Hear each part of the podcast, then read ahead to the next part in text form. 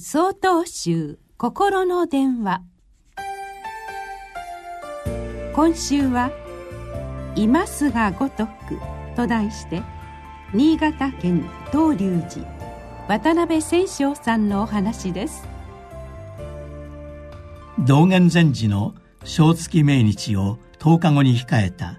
昨年の9月19日の夜は中秋の名月でした。平素永平寺で修行僧の指導をしている私は何人かの修行僧たちと一緒に外へ出て空を見上げました。するとちょうど杉木立の間から素晴らしくきれいな月を見ることができました。その時私は隣に道元禅師がお出ましになられ一緒に名月をご覧になっておられるようなても不思議な気持ちになりました。禅師はお弟子さんたちの勧めもあり病を治すために1253年の旧暦8月5日に永平寺をお立ちになり京都へ向かわれました。そして10日後の8月15日中秋の名月をご覧になり時世の句とも言われるお歌を歌われました。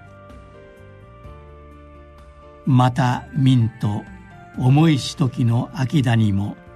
今宵の月に寝られ合わする。この重い病気でもう見られないかもしれないと思っていたがここまで生きて待ち焦がれた今宵の中秋の名月に会うことができた。ありがたく嬉しいことである。